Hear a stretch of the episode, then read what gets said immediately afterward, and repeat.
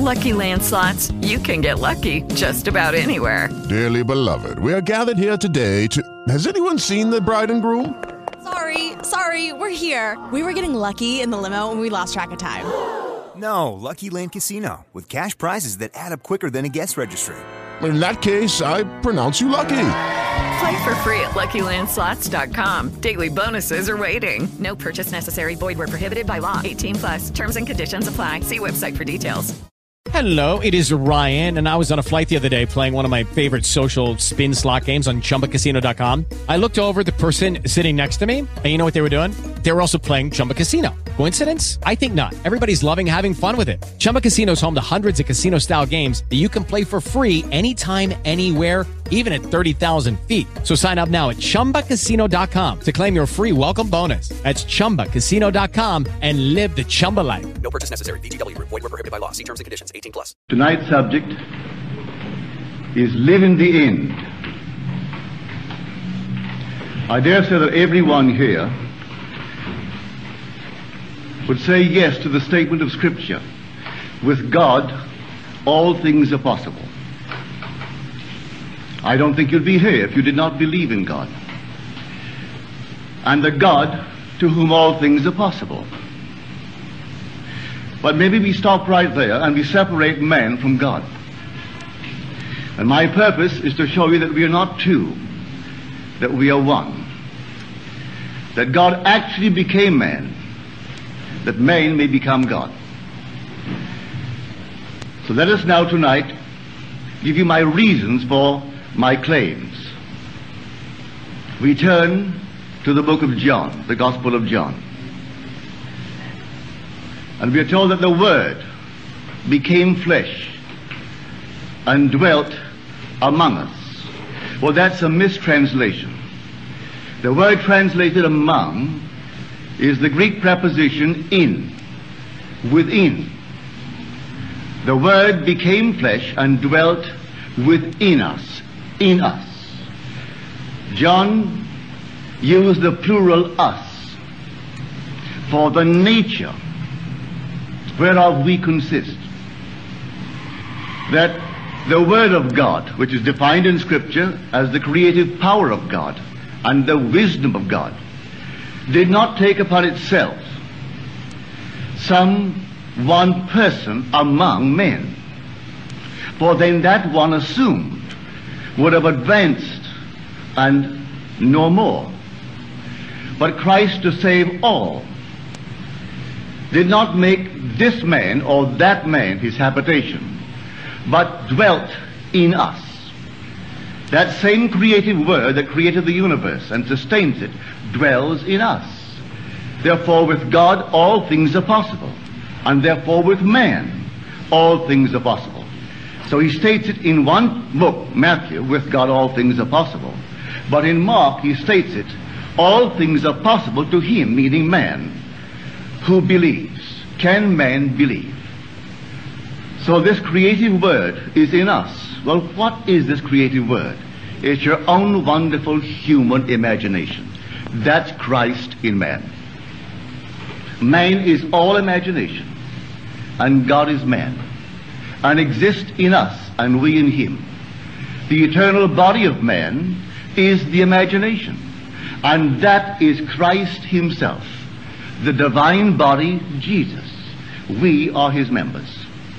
So when you say, I am, that's he. Now, can you believe that you are now the man that you would like to be, though at the moment of your assumption, reason denies it, and your senses deny it? Only just started. That's your life. Can you really conceive a scene, a scene which, if true, would imply the fulfillment of your dream? Just imagine it. Certainly you can imagine it. But the problem is, will you believe it? Will you believe in the reality of the thing imagined?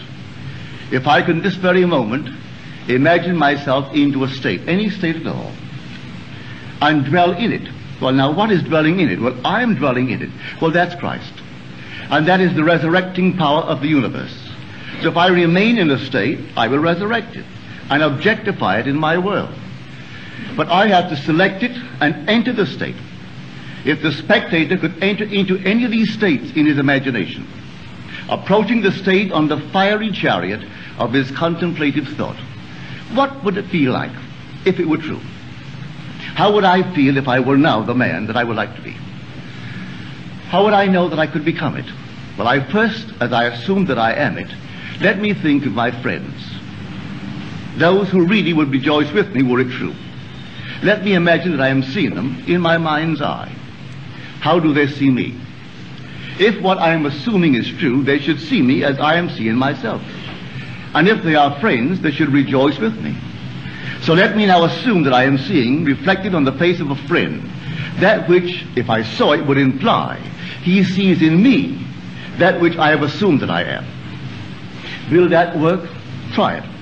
I tell you from my own personal experience, it works. As we are told in Corinthians, do you not realize that Jesus Christ is in you? Unless, of course, you fail to meet the test. Now we are challenged. He said, come test yourself and see. Well, this is how I test myself. If Christ is in me, and all things are possible to Christ, then I must find out who he is. Well, I have found him as my own wonderful human imagination. And because he dwells not only in me, he dwells in us, everything is possible to everyone in the world. And so you help man best by telling him who Christ is. You could give him all the things of the world that he needs. He'll come back for more tomorrow unless he knows who Christ is. You can give the entire world to anyone in this. They'll spend it, waste it, if they don't know who they are. But tell him who he is, and he doesn't need anything more than the knowledge of who he is and the application of that knowledge. For we are the operant power. It doesn't work itself. I can tell you that your imagination is Christ. And maybe you'll believe me. But unless you actually take it to the point of working upon it and operating it, it means nothing. Well, if this night I really believe it, I would not allow the sun to go down in my sleep unless I feel myself right into the situation of the wish fulfilled. It need not a wish for myself, it could be a wish for a friend, for everyone in my world, because Christ dwells in all, and Christ is the true identity of every man, then everyone must be myself pushed out. It can't be another if God is one. Therefore I tell myself, as the seeming other, what I would do were I you. And instead of giving him the thing that he needs physically, tell him how to get it for himself. What would you feel like if now you were the man that you want to be? How would you see the world if things were as you desire them to be? Now this is what I mean by living in the end. Robert Frost, just the year before he departed this sphere, he wrote this story for Life magazine. And he said the founding fathers did not believe in the future. What a shock that they did not believe in the future. They believed it in. He said we are always imagining ahead of our evidence. And the most creative thing in man is to believe a thing in. They had no evidence to support their claim to democracy. They were under a king when they threw the king away and began to simply build a concept of the future. They did not believe that the mere passage of time would bring them that dream. They believed it in. And these men believed implicitly in the Word of God.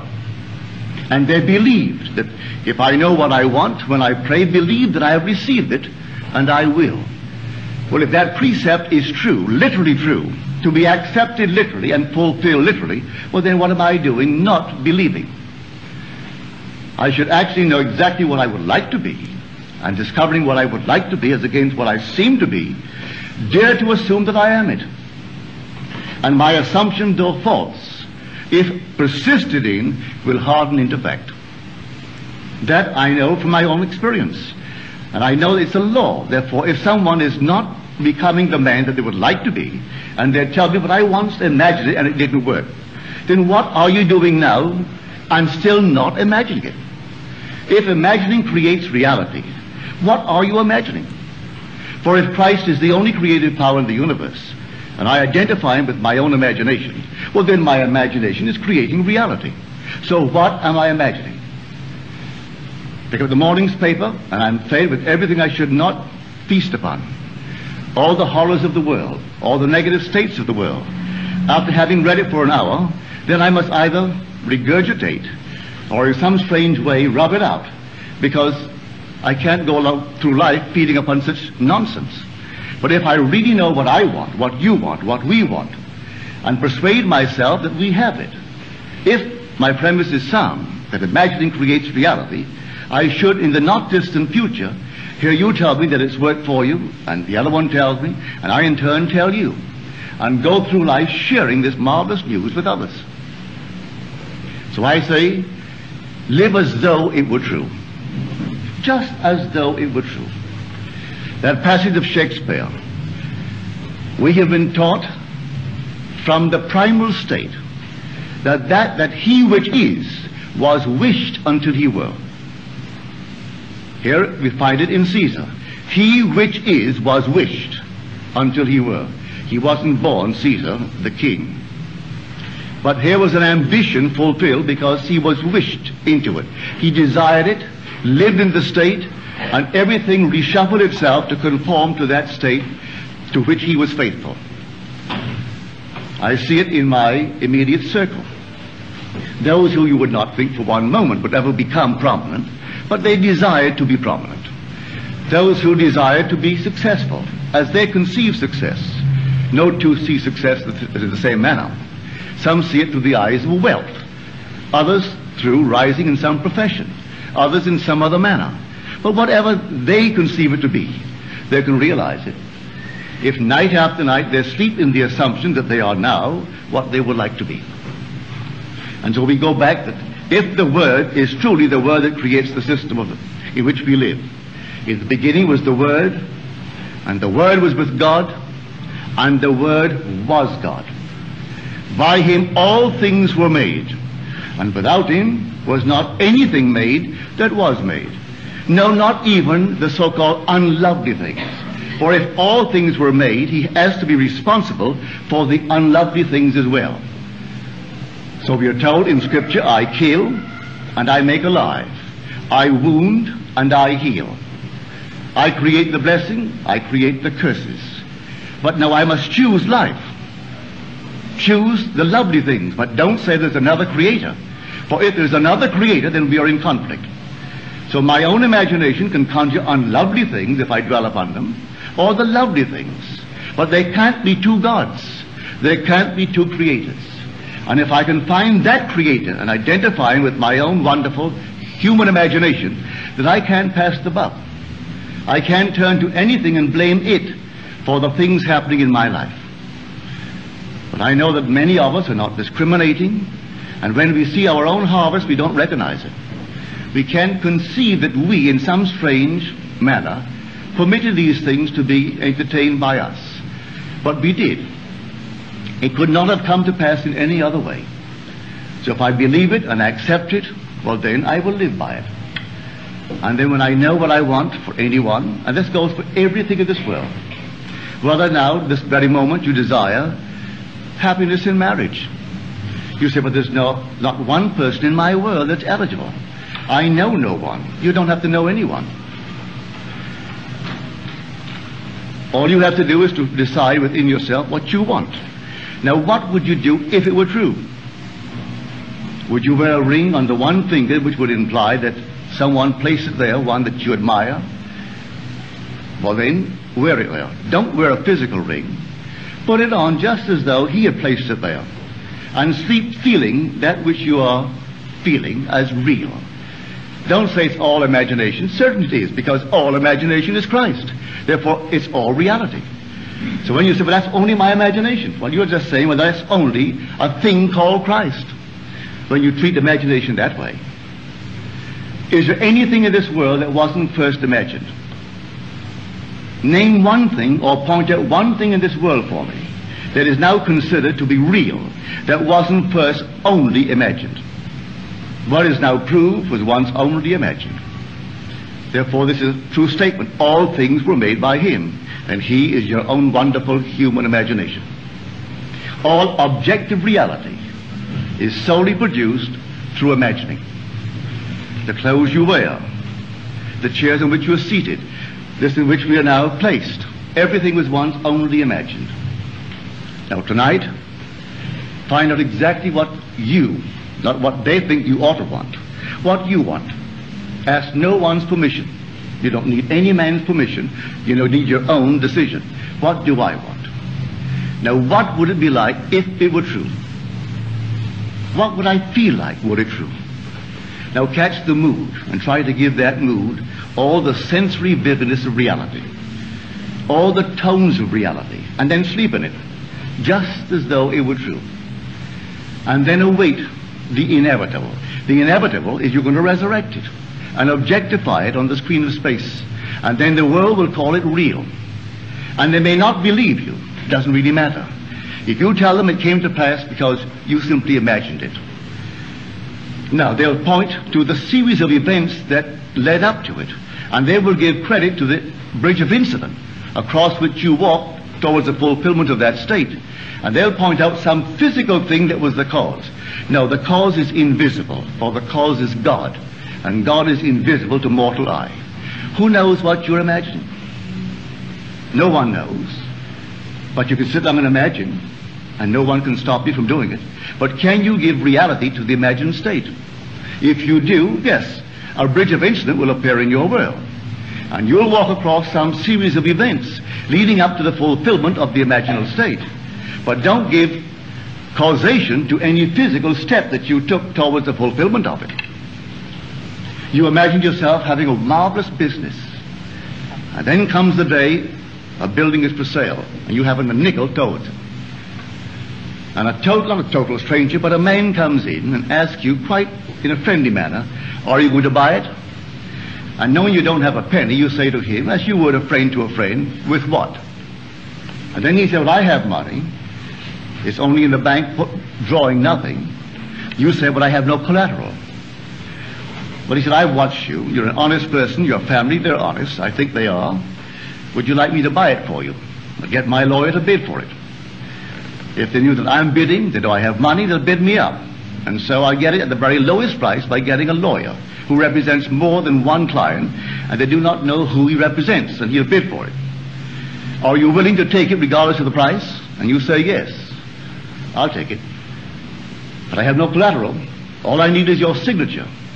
That you will simply pay 6% on whatever the price is, and then reduce that principal over a period of 10 years. Agreed? Yes. But then sign this, and we'll see if we can buy it. That day, you owned the building. And you didn't have one nickel when you owned the building that day. You only had your signature on a piece of paper. At the end of 10 years, you repaid the man his principal. You reduce it every year, paying him 6% on the remaining principal, and reduce the entire thing at the end of 10 years. That man dies 20 years later and leaves you 150,000 in cash, tax-free, and a couple of homes and many personal belongings. In the meanwhile, you continue in that business and it multiplies and multiplies.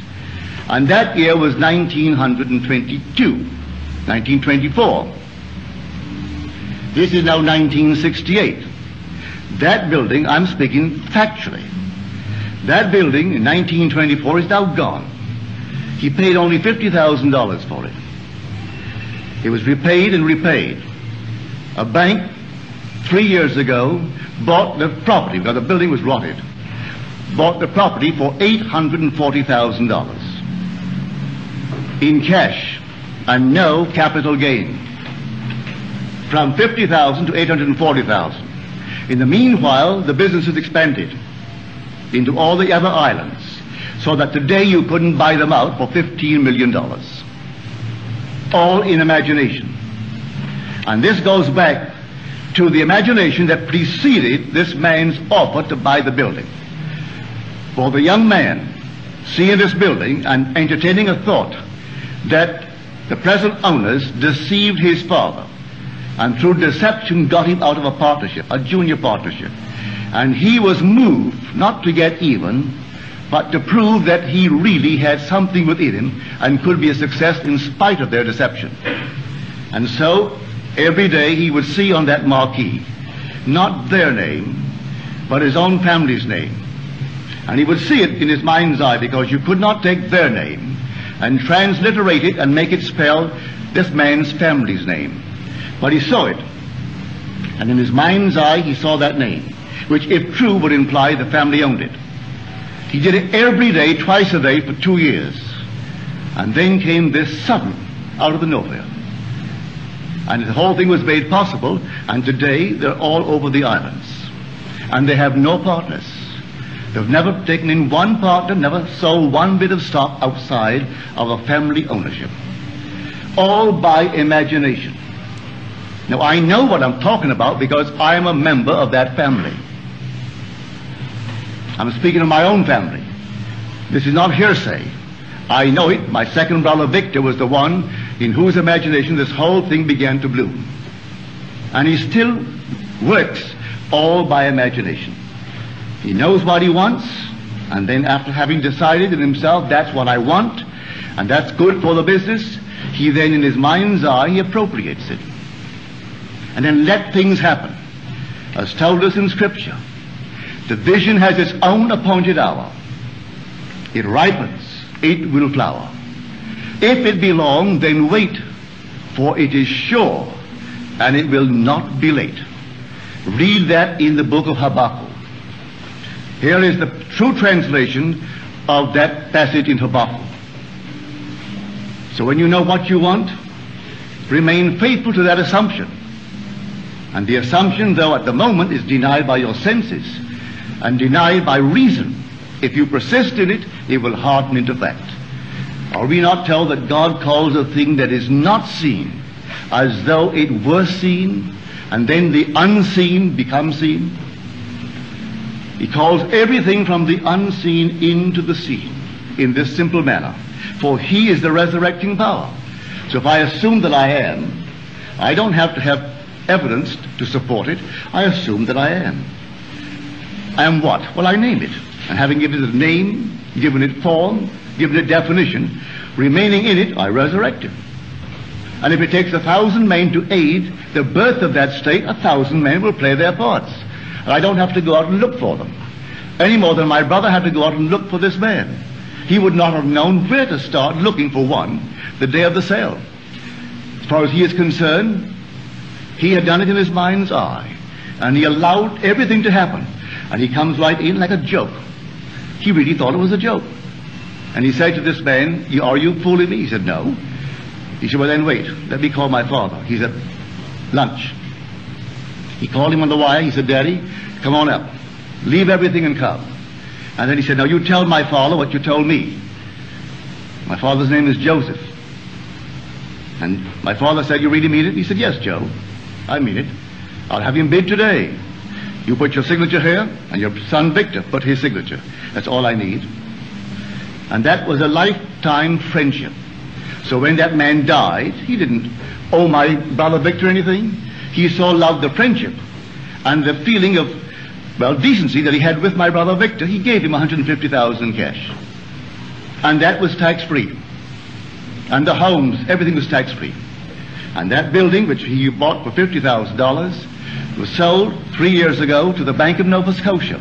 They tore it down and built a lovely structure, but they paid our family $840,000 for that building. So here was a gain, and there was no ta- capital tax gain. None. That whole thing was simply free. So I know what I'm talking about. All I need from you is the acceptance of it. Will you believe it? Will you believe that with God all things are possible? Will you believe that all things are possible to men? Well, you can prove it in the not distant future. But you are the operant power. It will not work itself. If you dare to assume this very night that you have a better job than you now hold, or that you have a larger income, you may be fired tomorrow. Don't be concerned. On reflection, you'll see it was necessary to move you towards the fulfillment of your assumption. You could be fired. And I wouldn't bat an eye if you told me tomorrow, well, I did what you told me. You know what happened? I was fired. I have seen that. It takes someone to fire you to get you into a better job. I have seen that time and again. I wouldn't go out and quit the job. You may be promoted in the job, or you may be invited by some other concern that is competitive to join them. I do not know how it happens. I only know if you remain faithful to the assumption it's going to happen, and you're going to be promoted towards the fulfillment of the state that you have dared to assume that is yours. I could tell you unnumbered stories along this nature. So here I say, dwell in the end. The end is where we begin. For if I've seen my name on the marquee, that's the end. I don't wait for the incident to take place in my world to move from one to the other to the other, leading up to that. I dwell in the end. If I go to the very end, what would it be like were it true? A health case, not how it's going to become better, but you go to the end and you say to someone who isn't well, and in your mind's eye you say to them, you know, I've never seen you look better. And have them say to you, I've never felt better. Well, now that's confirmation of what you're seeing. You say, I've never seen you look better. And hear them say to you, well, I have never really felt better. But you may say to me, well, I can't hear people. Oh, yes, you can. You can hear anything you want to hear. You don't have to hear it audibly. Listen this very moment. You may not be able to whistle a tune. Maybe you can carry a tune in any manner whatsoever. You can play an instrument. You can whistle. You can sing. Well, can you now imagine that you are hearing the battle hymn of the Republic? Listen, can't you hear it? Can't you augment it? A thousand voices, ten thousand voices. Did you hear it at the funeral of Senator Kennedy? Did you see it on TV? Wasn't that moving? When the organ began to peal, and suddenly that lovely soft voice singing it, and the whole thing became, well, the whole vast TV world was filled with it. I doubt there were very many dry eyes when he got through singing the Battle Hymn of the Republic. Well, I can sing, I, I can whistle the tune, but I can just right now, I'll stand here and listen and hear the entire thing swell. If I tried to duplicate it in my, with my voice, I couldn't do it, but I can hear his voice as he sang it. You can hear anyone's voice. You can hear the speaker's voice. Tonight, alone, you can hear my voice. And you can put upon my voice what you want to hear. And I, unknown to you, I will find myself telling you. Something will happen to confirm what you're hearing. So you can do this for good or ill. I advise you do it for good. But the choice is yours. You can hurt and you can bless, but don't hurt. Use your imagination always lovingly on behalf of others. But to tell you that you couldn't do it to hurt is stupid because you can hurt. But With Lucky Land slots, you can get lucky just about anywhere. Dearly beloved, we are gathered here today to. Has anyone seen the bride and groom? Sorry, sorry, we're here. We were getting lucky in the limo and we lost track of time. No, Lucky Land Casino, with cash prizes that add up quicker than a guest registry. In that case, I pronounce you lucky. Play for free at LuckyLandSlots.com. Daily bonuses are waiting. No purchase necessary. Void where prohibited by law. 18 plus. Terms and conditions apply. See website for details. Amplify your productivity and creativity with SoulGoodSounds.com. For a minimal $10 a month, gain unlimited access to ad free, soothing sounds designed to boost efficiency. Discover your perfect soundscape at SoulGoodSounds.com and unlock your full potential. It's it's entirely up to you. So you imagine what you want. Believe that you have it and see how it works in the world. Those who scoff at it, right, let them scoff. Five years from now, when you're on the top, they may be working for you. And they've even forgotten that they sat in the same audience with you when you heard and believed, and they also heard, but they didn't believe. And so you moved on, and they remained behind. And that's life. But there's only one creative power in the universe. Scripture names that power as God, Jesus Christ, the Lord, the same power. Because there aren't two gods, there aren't two lords, there's only one. And that one Christ dwells in us. He did not appropriate a single man, as Scripture, not, I mean, the priesthoods of the world teach. They tell you of a single man. And they single out a man that differs from all men. He isn't dwelling in this man or that man. His desire was to save humanity. And so he dwells in us, not in that particular man. He didn't become this one man, uh, dwelling in one man. No, let no one tell you that the Christ in you differs from the Christ, and let them name any man they want. He cannot differ. If there is a Christ other than that Christ who is crucified within us, and who rose and continues to rise in humanity, he is a false Christ. And the teachers who teach of an external, objective, different Christ are false teachers. Christ is within, and he rises within. And so you go out and put it to the test. Put it to the extreme test. Christ in us, not out there, is the hope of glory. So this word of which I speak, and the word, by the way, its true definition is meaning. In the beginning there was meaning to the whole thing. And that meaning was with God. And God himself was the meaning. There is a purpose, there's a plan behind it all. Awakened in us so that we and he are one. So he actually became us that we may become God. It seems incredible, but it's true.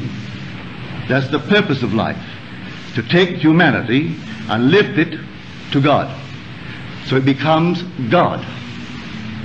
So he became man that man may become God. Now tonight, you need not confine it to yourself. Take a friend, without the friend's consent, without the friend's knowledge, and lift him up. Do you know of a friend who is unemployed? Well, then see him gainfully employed. And don't tell him that you may brag tomorrow. Don't boast. Just see him gainfully employed. Here's a friend of mine in L.A., and this man was unmercifully bawled out by his superiors and told that he was no earthly good and they are considering letting him go. They're going to fire him. Well, the man had no support outside of the job, and he had a family. He told my friend, well, my friend lives by this law. So he said to him, all right, go your way. Didn't tell him what he's going to do. He sat quietly at his desk and heard the man tell him that they praised him beyond measure for something that he had done. It wasn't 48 hours that the complete reversal of their attitude towards this man in their praise of something he did in the advertising world. But the blow had left its mark. And he said to my friend, yes, they've reversed it, but I don't feel easy on the job. Because they could not have said the unlovely things that they said and forgotten them. So it will come back, and I'm going to quit. I have no money. I'm giving them two weeks' notice. But I'm going to ask them to give me one week of the two, that I may get myself together, maybe take off a few days, and just get my thoughts in order. Well, at the end of two weeks, he didn't have a job. My friend, when he told him what he was going to do, my friend knew he could not afford to quit and not work. So he saw him gainfully employed and earning 25% more than the present job. He took off the second week. When he came back at the end of the first week, he came into my friend's office and said, only yesterday I got the offer and I start Monday. I do not lose one day's salary and I start at 25% more than I received on the past job. What did it? My friend's imagination. A loving use of the imagination on behalf of a friend. Had he gone without that imaginal state, he'd have walked into the place, and the man would have said, We have nothing. Or we can't use you. Why are you quitting? He didn't ask anything, he simply wanted the man. So if you precede your visit by an imaginal act, they will see you as you see yourself. If you walk in knowing that you're no good, they're going to see you exactly that way. But if you're walking in the assumption that things are as you desire them to be, they're going to see you that way. And this is life. Now, what greater claim can anyone make than to claim that he is God? And when he claimed it, they said he is blaspheming. For here is a man, and the man dares to claim he is God. The 10th of John. And he said, Is it not written in your law, I say ye gods, sons of the Most High? If he called them gods to whom the word of God came, do you say of the one that he anointed and sent into the world that he is blaspheming? Do you know of any greater claim in the world than for a man to identify himself as God and walk as though he were? And not be ashamed to admit it? He doesn't go bragging about it, but he knows in his heart he is one with God. For if his imagination is God and he imagines, well then that's God. And if he imagines a state and it comes to pass, then he knows the creative power that is God. He doesn't have to brag about it and boast about it, but he doesn't have to hide it either. He doesn't have to bury it and be ashamed of it. He sleeps in a noble state because he's one with God. But let everyone take that attitude and the world will change. Not be beaten, but you can take the whole vast world, if they feel themselves slaves, give them the world, they'll want it again tomorrow. And if a man has self-respect, you can give him all the money in the world, and it means nothing. That goes for the individual, it goes for a family, it goes for a race of people, it goes for a nation. Just as our late President Hoover said, the rise and fall of ideas will determine the rise and fall of men, the rise and fall of nations, the rise and fall of communities. So tell me the idea the community entertains about itself. I'll tell you that community. But now change that idea of itself and you'll change that community. Let a family feel important in itself. It doesn't have to have a background. Who has a background? So you go back far enough and almost everyone who now claims importance would be ashamed of that background. So don't go back, start just where you are. And don't pay anyone to look up your family tree because you're going to pay them to forget it. Just all of a sudden start right now and assume the dignity that is God. That's what your real background is God. And so assume it. And then walk in that assumption, and if you have children, I hope you do, well then, instill that into the child. Instill it into all within the environment, and have them feel important. I have no background judged by human standards, either intellectual, financial, or these things. We made it. But mother instilled in us when we did something of which she was ashamed, she would say to us, Have you forgotten that you are a Goddard? Well, we didn't know. That must have been very important. Because mother said, Have you forgotten that you're a Goddard? Well, I never heard that we ever had any background. But all of a sudden you began to feel that you must be important. So mother instilled it into our mind's eye. She made the name important. So today it is important where we are in the business sense, in every sense, it's important. But mother did that, and she married a man who had no background and took his name. But she made it important. All right? Who has any background? As far as I'm concerned, I refuse to accept the aristocracy of any being in this world other than the aristocracy of the spirit. What other aristocracy? Give me the aristocracy of the spirit, but don't come to me with any physical descent. I'm not an animal. I'm not a horse where you develop it by one horse after the other. I'm God. We're all God. You can't go back beyond God. So if that's the start of all of us, well then that is our root. And so claim it now. At any point in time, claim it. And you'll find yourself being washed clean of anything you might have thought the family tree held. You don't have any family tree.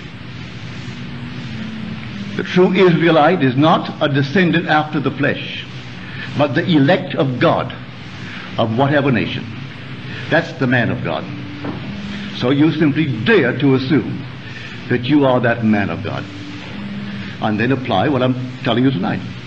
And may I tell you, in the not distant future, in the immediate present, it'll work. If you don't falter and do not change the assumption, if you remain faithful to the assumption, it will harden into fact. Because imagining creates reality. It does. Now let us go into the silence. Now, are there any questions, please?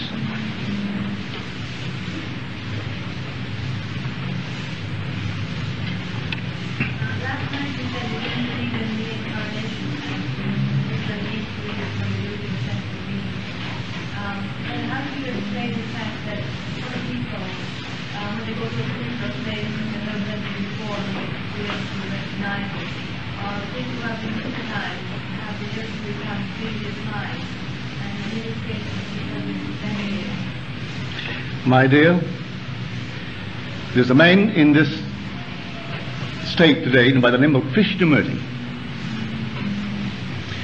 He was a member of the Theosophical uh, Society when Annie Besant and Olcott and that entire crowd ran it. That book is still in print. They brought out a book without his consent. They tried to make him a Christ, the reincarnation of Jesus Christ. He didn't deny it. He didn't go against it. He allowed it.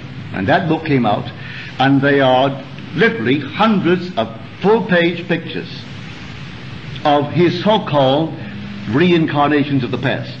One the male, female, male, female, Chinese, Indian, Oriental, uh, Caucasian, all these. I don't think they included the Negro. They hadn't quite integrated then in this setup. And here he went all the way back, but not into the Negro. He was some, something different. Then when he got big enough and courageous enough to deny it, he denied it. But they printed those books, and they're still in the library, and they're still in the homes of individuals, and now he will go from the world as they have departed this world, and those who will come tomorrow will not know it was refuted, and go along and believe it. I tell you, my dear, stick to the Bible. All these are simply theories, man-made theories for one purpose, to make a buck. It's cruel to say that, but I cannot let it go by. 99% of them are in it only for a dollar. Seems cruel, but I'm telling you what I know. I've gone through these many isms. Has nothing to do with spirituality. You are individualized, and you tend forever towards greater and greater individualization. You will never lose your identity. You will awaken one day and you are the Lord Jesus Christ Himself, without loss of identity. That's the great mystery. I will know you. And when you awaken and you're born from above, and you behold the fatherhood of God, and you being the Father, I will know you. You will not lose your identity, and yet I will know you to be God. I will know you to be Jesus if I'll know you as you are now. And it will not seem strange to you that you are Jesus. You will not bow your head in shame, and yet you will not lose your identity. Yes, ma'am.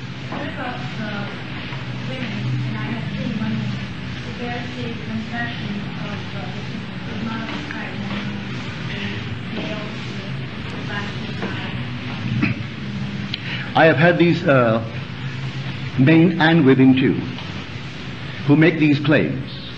You can induce it. You can actually induce it by an assumption. I'll give you my own personal experience of the crucifixion, and it's so unlike what the world teaches. I have experienced Scripture. Scripture has been fulfilled in me. I found myself this night in the fulfillment of the 42nd Psalm, which is, and he went with them in a throng to the house of God. He led them in a gay procession to the house of God. Well, here I am in this enormous crowd, all like the Arab world. And as I'm walking with them, a voice out of the blue sings out.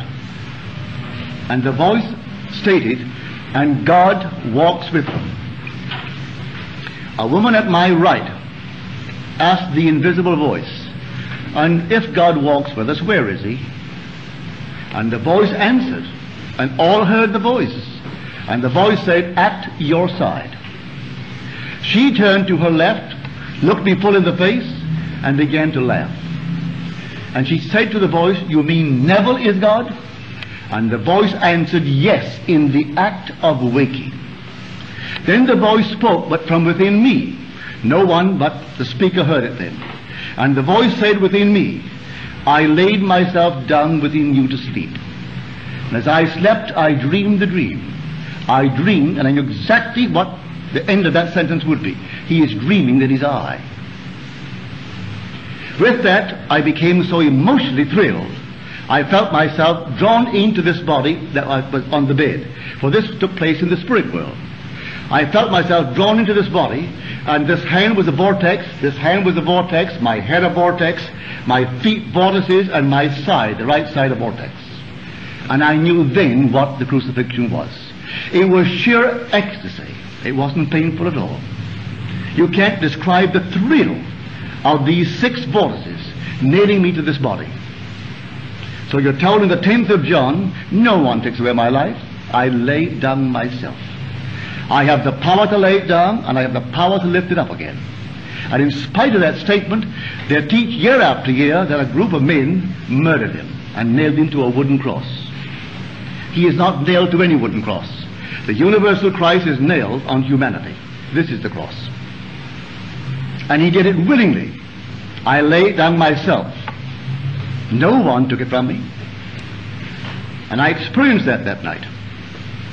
So you can bring all the arguments in the world about this little stigmata. That's no stigmata. There was no blood running there. The whole hand, both hands, whirling vortices. And the head a whirling vortex. And the side a whirling vortex. And both feet, the soles of my feet, vortices. And they are six. Yes, sir.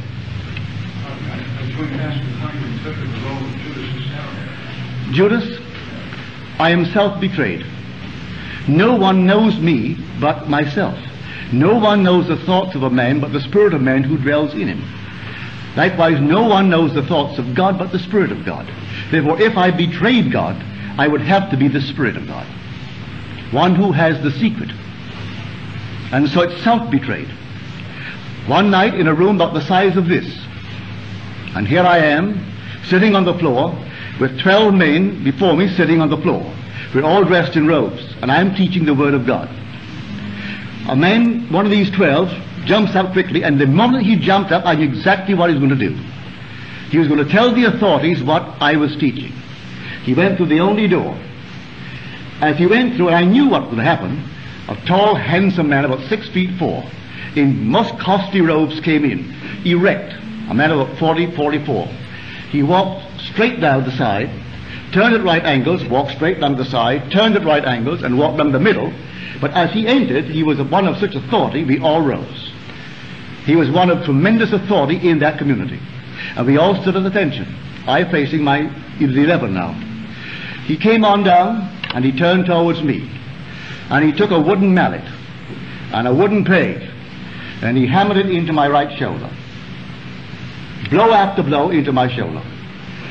Then he took a very sharp instrument, and with one circular motion like this, he severed my sleeve, and then pulled it, and pulled off the sleeve, and discarded it.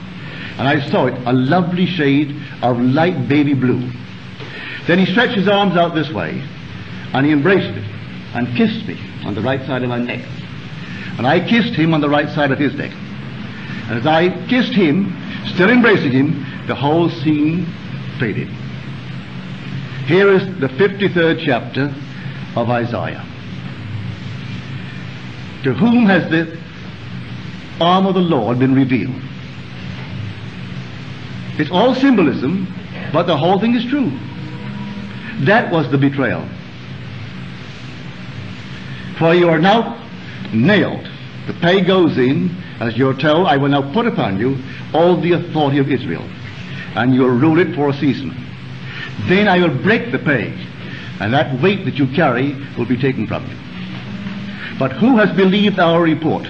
And to whom has the arm of the Lord been revealed? He unveils the right arm, which is the symbol of power. At that moment in time when he rises in you, and you are going to rule as he rules.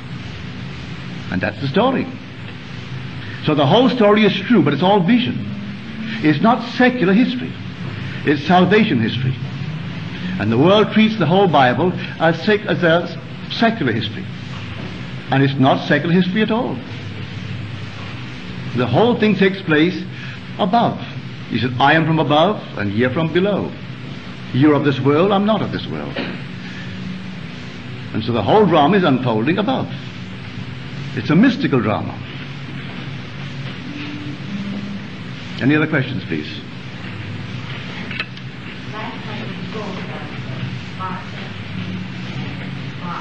Yeah. Mhm. Mhm. Yeah.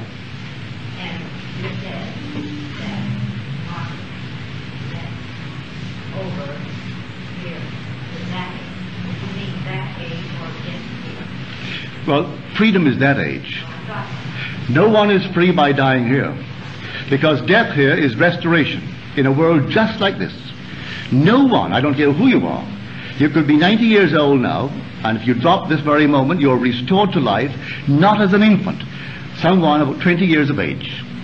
And you're not old, you're young, and any missing part, teeth, hair, limbs, all restored. Unbelievably new and unaccountably new. You can't account for it. How can someone cremated, turn to dust, and stand before me 20 years old? And when they dropped, they looked like a thousand. They were so old and withered. And here suddenly before me stands this beautiful either woman or man, 20 years old, in a world terrestrial just like this, in a body that is physical just like this, cut it, it will bleed, and they age there as they age here, and they die there as they die here. And so there's no escape from this until resurrection. And resurrection comes to the individual. It doesn't come collectively. It comes while we walk in this earth. The individual is raised and set free from this bondage to decay and becomes then one with the risen Lord. Because there's only one body, one spirit, one Lord, one God and Father of all.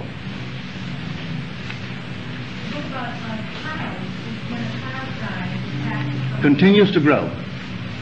Continues to grow. He is the God of the living, not the God of the dead. This world is the world of dead. People won't believe it. Everything here is dead. If you see it from above, well, you'll have to see it to understand what I'm talking about. If you see this from above, everything here is like, well, something that is dead. And you can come down, you can't change it from above, strangely enough. I've tried to change it from above. Look at the body, it's on the bed, and it looks like something like a carcass that is dead. Well, if you know exactly the wisdom is from above, if you can only do with it now, while you're there with the clarity of vision, but you can't do it. You've got to come down and occupy it. And then you forget. This is the world of death. Yes, sir. Pardon me? Animals? I only know this much. One night I found myself at the top of a very tall ladder. And below me, I would say the forest. The beasts of the forest, like tigers, lions, jaguars, all the wild beasts of the forest. And they were angry, and I was afraid. I stood on the very top rung, and I was really concerned for my safety. They were angry looking and moving with all the anger of the world. Then it dawned upon me, but that's myself made visible. That is the creative power, the enormous power in me. I arrested the activity in me, not in them, and they all stood still. They were frozen as though they were made of clay. I came down the ladder and they were dead. Their life was in me. I came upon a scene, a simple little scene, and the scene was just like a Sunday afternoon dinner. And they were dining. And the minute I saw them dining, I knew that if I could arrest the activity which I was feeling within me, that these people would go still. They'd all be still. Well, I had no sooner entertained the thought than I did. I froze my head. As I did so, here was a, a foursome, two young fellows, about 21, 23 years old, and their parents in their middle 40s. And one fellow face, facing me was having soup, and he had just brought soup uh, spoon this far. When I froze the activity in my head, he couldn't move it. The waitress coming through the door with the second course, she stopped in her tracks. Everything stopped. A bird flying flew not. The grass waving waved not. Leaves falling fell not. Everything froze. And when I released the activity in me, all things continued in their course. The bird that was, fro- that was frozen and arrested continued. Now, if I froze that bird right now, and he's in flight, will he not fall? If a bird is now still, it can't remain in the air and be still. It has to be in motion to remain in the air. Well, it was not in motion and it didn't fall. everything froze, and the leaves could not fall. And the waitress walking with that second course couldn't walk. And the boy, young fellow, 21, 22, he couldn't continue the action. And when I released that activity in my head, then he continued the action and took the soup. And she continued to bring the thing. And I saw that when I woke from that state, everything changed in my world. That everything here is dead. And we are the animating power. Without man, everything would be dead. Nature would be dead. For God is in man. And were it not that that living word is in man, everything here would be dead. And you take that power to rest it, and everything is stand still. For the world is yourself pushed out. Well, the time is up until the next. Experience the best in relaxation and entertainment with Sol Good streaming at solgood.org. Our extensive library features hundreds of audiobooks, thousands of short stories, original podcasts, and popular sounds for sleep, meditation, and relaxation, all ad free. Whether you want to escape into a good book or fall asleep to your favorite ambient sound, we have something for everyone. Go to solgood.org to start streaming and discover your new go to for entertainment and relaxation. That's S O L G O O D dot O R G.